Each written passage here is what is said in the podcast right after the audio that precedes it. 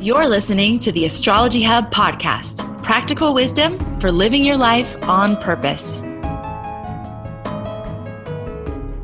Hi there. My name's Amanda Pua Walsh, and I'm the founder of Astrology Hub.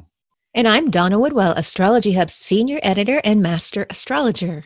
And we are here for your weekly forecast for the week beginning on April 8th. Donna, what theme are we exploring together this week? Well, you know, Amanda, I think I'll choose the word integrity in honor of this week's Jupiter going retrograde. You know, I know there are several opportunities this week to stop and consider if you feel like the actions that you're taking in your life right now are aligned with your values. Hmm, I love that, Donna. And I love what you're highlighting there about what integrity actually means, because I know with my 13 years of Catholic school and all my Saturn and my propensity towards guilt that the word integrity for me always meant like this thing that someone else was going to tell me if I was in, you know, like it was some external measurement. But what you're highlighting here is that integrity is actually are your actions in life aligned with your values, which at the more we study our charts, the more we understand who we are, our value system is unique to us. And so it, it's not really anything anybody else can tell you whether or not you're in integrity. It's like you know if you're in integrity with what you value. That's a really good way to think about it. Another way is, you know, integrity and oneness and wholeness, they come from the same root words. And so really you're when you're acting with integrity, you're not fragmented. You don't have one part of you doing something over here and another part of you doing something over there. Everything is an alignment. And there's a lot of power in that, you know? Totally. Well, that's the, that word um, integrate. It's all integrated, right? Integrity. It's integrated. Okay. Love this. Okay. So we're exploring this this week. Tell us about the week ahead.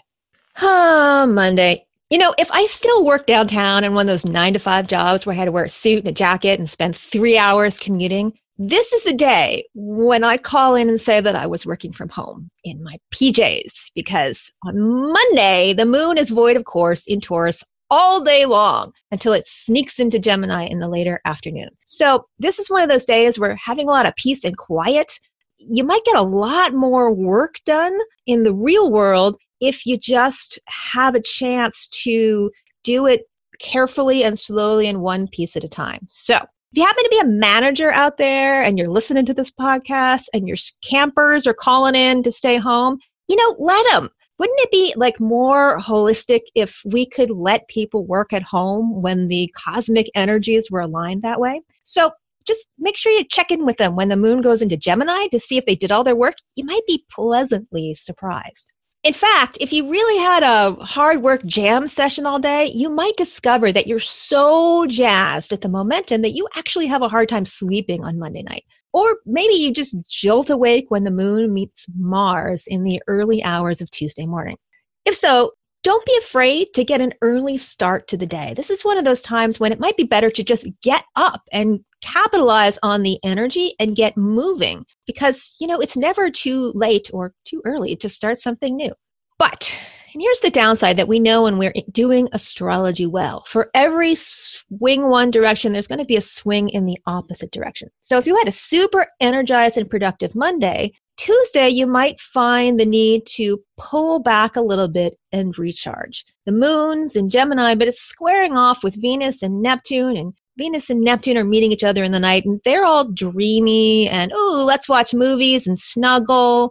So this is the natural. I worked really, really hard on Monday, and now it's time to binge watch something or, you know, anything else that allows you to feel dreamy and floaty and just go with it. That's the natural rhythm. We can't run all the time. We need these breaks. So, learning astrology is also in part not just learning when to act, it's also learning to take breaks and not feel guilty about them. And that's how we maintain our high levels of engagement and productivity is running when it's time to run and resting when it's time to rest. Does that make sense, Amanda? Totally. I love that you bring this up. I am, well, actually, my sweetheart, my my man, my kane, as we say, and it's hilarious. My kumu calls him my kane, which means my man, which I think is just so cute. But anyways, Um, he's reading this book by Dave Asprey, and it's something about success. I can't remember the name of it. Maybe um, Chris, our show producer, can find it and we can put it in the show notes. But basically, he interviewed like 400 plus of the most successful people in the world. And one of the biggest things consistently that comes back is that the most successful people, the people who have, and that doesn't mean just financial success, you know, that's like holistic, rounded success in health and in their life, you know, they have become masters at recovery. Like they go after recovery the same way they go after productivity. And there's tools and there's they, they you know they plot it in their calendar. They they plan for it. They go for it when they're in that mode. They are recovering. And i really think there's just so much for us to learn from that. I know so much for me to learn from that.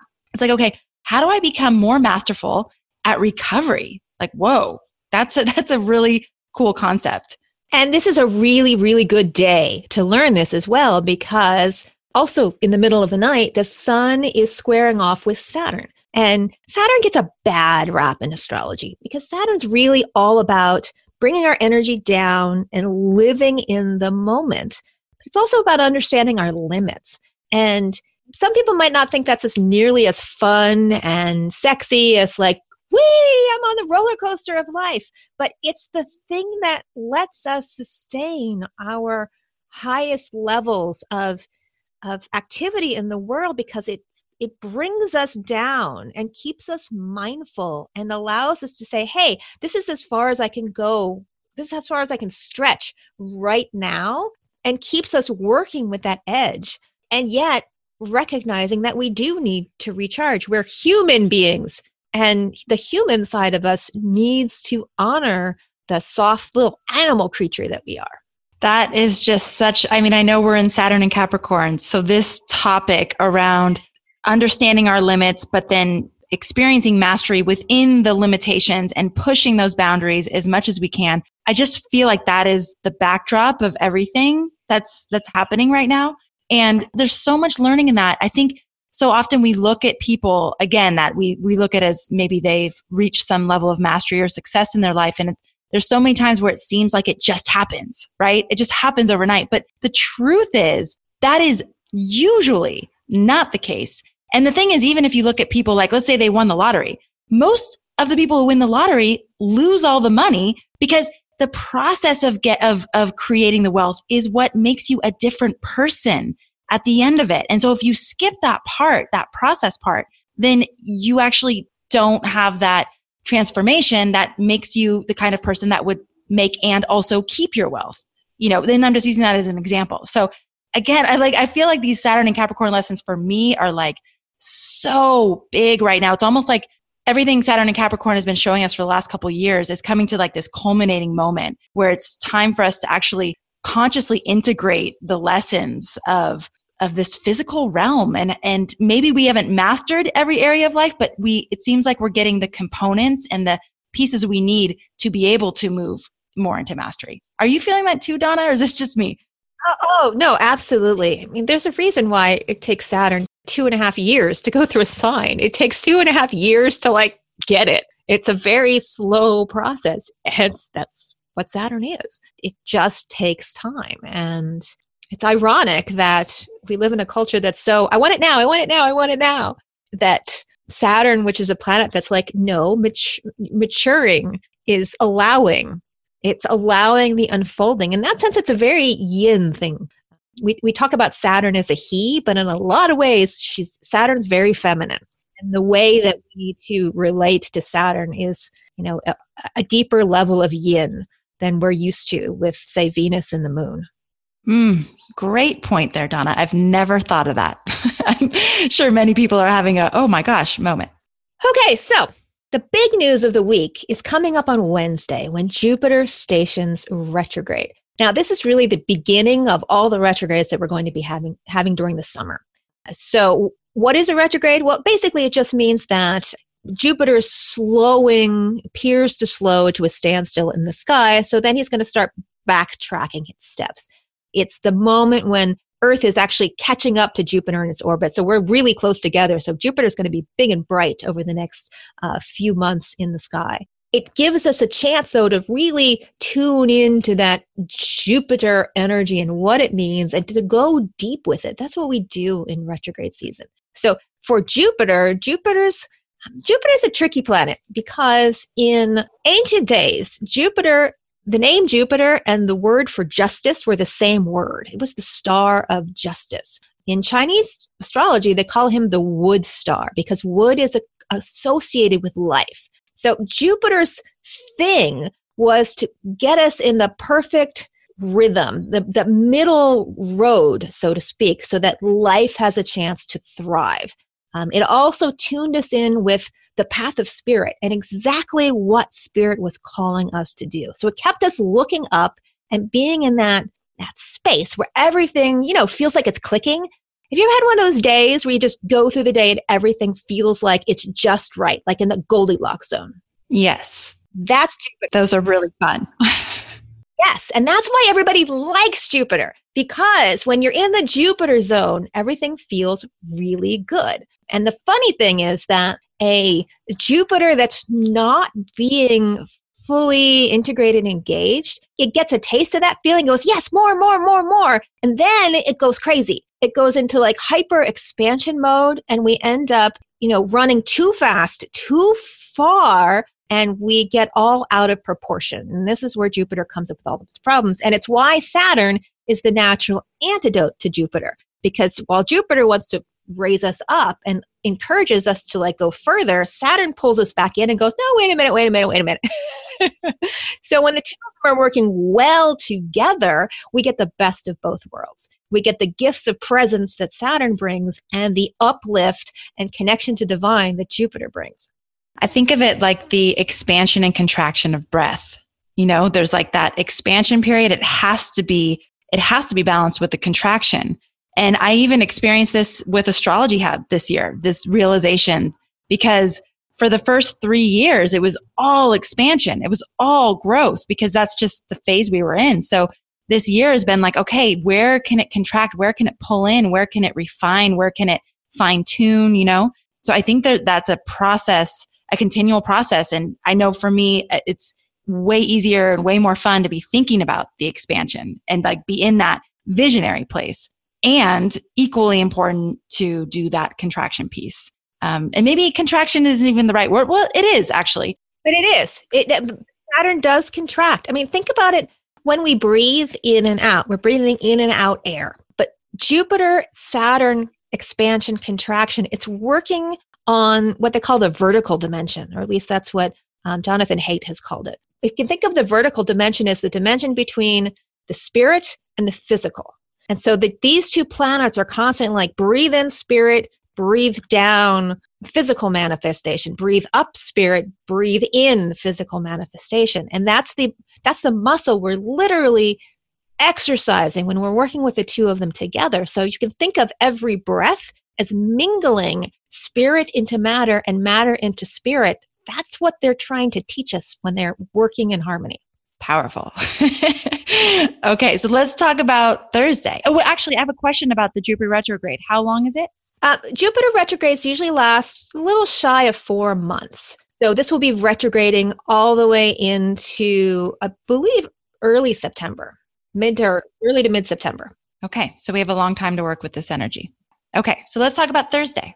All right, as days go, Thursday is actually rather calm and aspect free. So, uh, in the evening hours, Mercury in Pisces is going to be squaring off with Jupiter, that newly retrograding planet in, in Sagittarius. So, it's a good night to schedule some self reflection or maybe a long soak in the tub followed by some journaling time.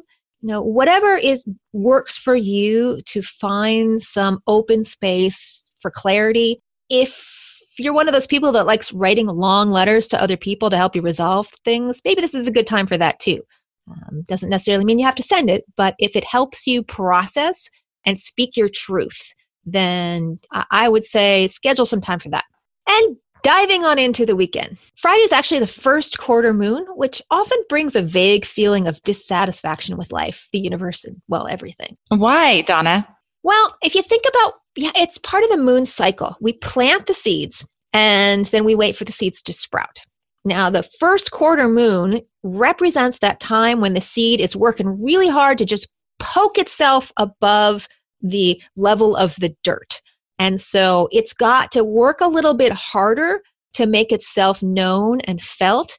And then the full moon would then be the plant in full blossom. And when I started learning astrology, I was like, yeah, yeah, yeah, that seems all theoretical. Wasn't started until I started working with a group of astrologers watching their dreams when I realized how profoundly irritating first quarter moons and last quarter moons could be because every time we got to one, everyone in the group would get grouchy and they start nagging at each other and there'd be these stupid conflicts. And I'm like, really? It does that?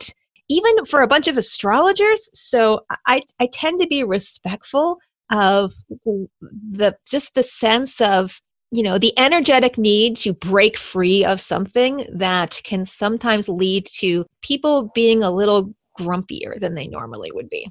Mm. do you find that right before the new moon as well? Not so much. I find people being before the new moon um, they're really pulling inward and they kind of ignore other people. It's it's like i, I want to do my own thing and everyone's pulling in so it's more of a solitary time than I, am trying to break through, and why aren't you doing your part of it and blaming other people? There's a lot more blame that comes up with the first quarter and the last quarter moon, especially the first quarter of the moon. It doesn't seem quite as challenging on the last quarter. I think people might be a little more tired in the last quarter.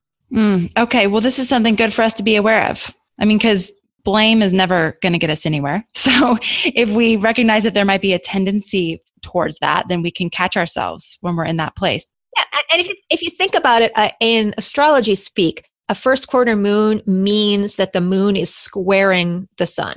And that square is a very tense Mars like aspect. And it, it gives a little more, I don't know, anger to the mix, a little more action to the. A little more edge. Yeah, it's edgy. Okay. All right, great. Sorry, I, I had to interrupt you there just because I was wondering why that would be. Okay, go ahead.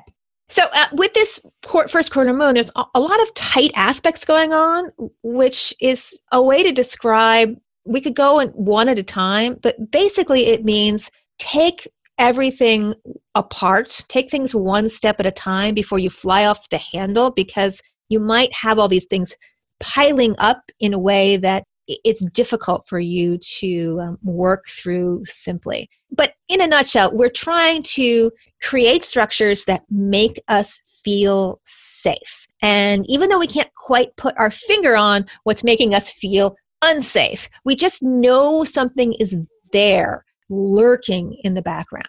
And so you try to recognize you might feel a little uneasy, but if you can't put your finger on it, don't go around, you know, blaming other things until you have a better sense of what's going on. At the same time, the moon's also trining Mercury and Venus and Neptune. And so we're trying to find a way to express what makes us feel good, even if it's just illusory or our expectations are too high. And all of that's happening before dinner time on Friday. So that's an awful lot of high energy, conflicting stuff happening in the day. And then in the evening hours, the moon turns around and goes void, sort of runs away and hides, basically. so if you've had one of those super moody days where everything feels unsatisfactory and you know you've been a lot of blame and there's ruminating on your inner drama i would really suggest that Friday night is not a good night to go to your beloved or even your friends or your family, or whoever's in your life, to find some kind of a resolution and poke at them, trying to make them give you a resolution because it's not going to happen. So I would say just allow, just can we just sit with how we feel without having to judge it or having to have other people fix it or try to fix it ourselves. This would be one of those nights where it'd be really, really good to uh, get that message because you might have a more harmonious sense of relationships the next day if you can just sit still and not act. Mm, great input there, Donna. I know with my Gemini moon, there's always that like instinct to talk about it, but sometimes it's just better to not. So thank you for reminding us.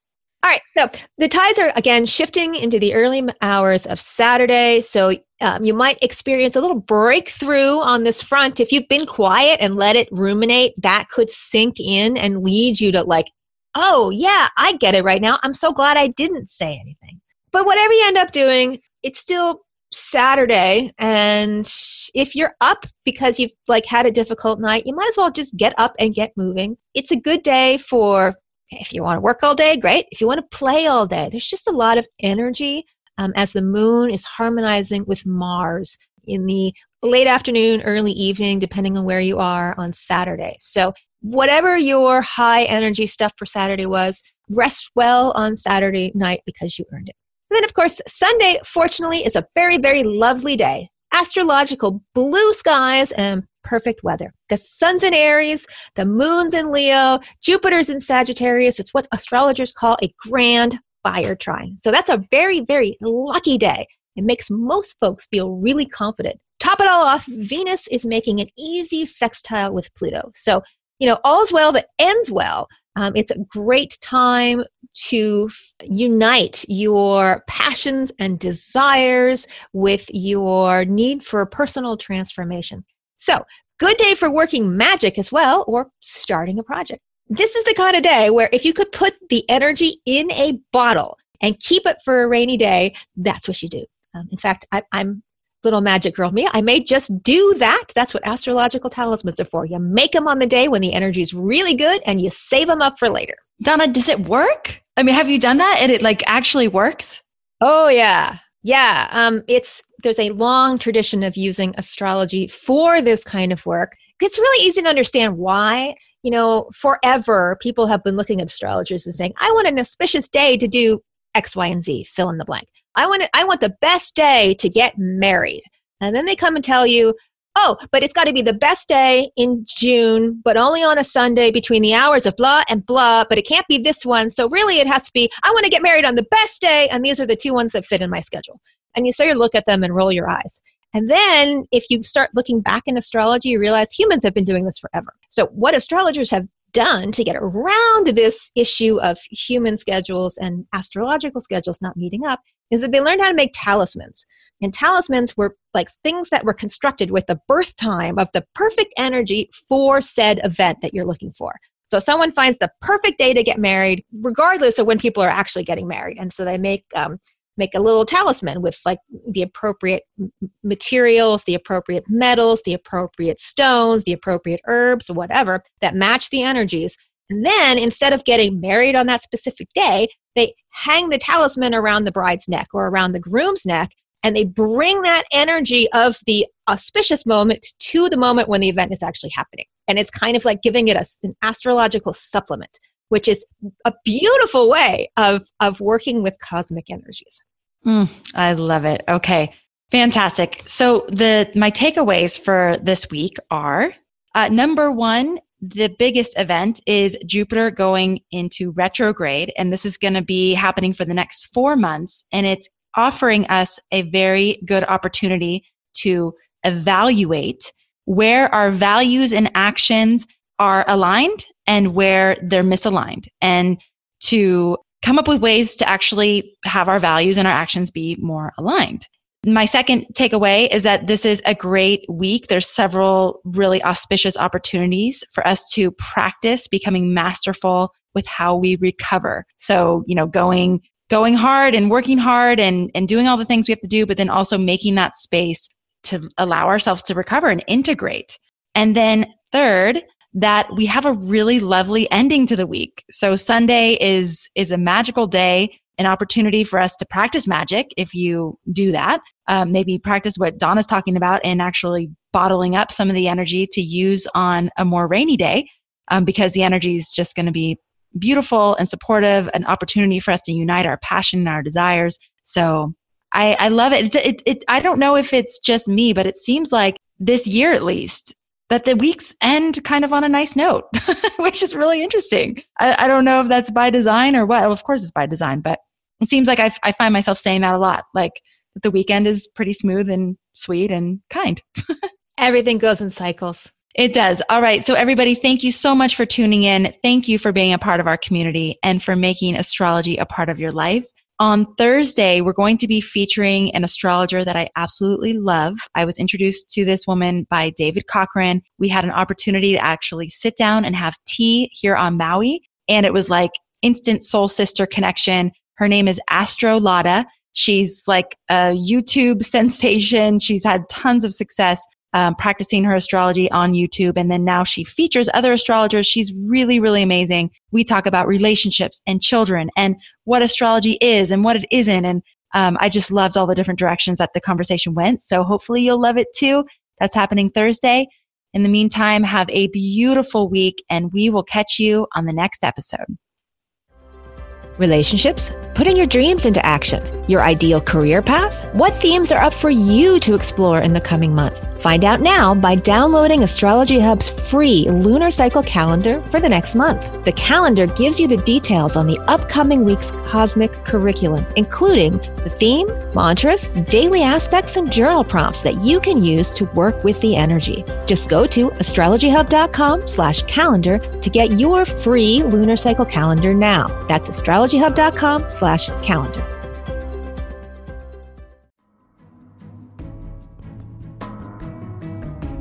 Thanks for listening to this episode of the Astrology Hub podcast. We can't wait to continue exploring with you and bringing you astrology's most practical wisdom so you can live your life on purpose. We'll catch you on the next episode.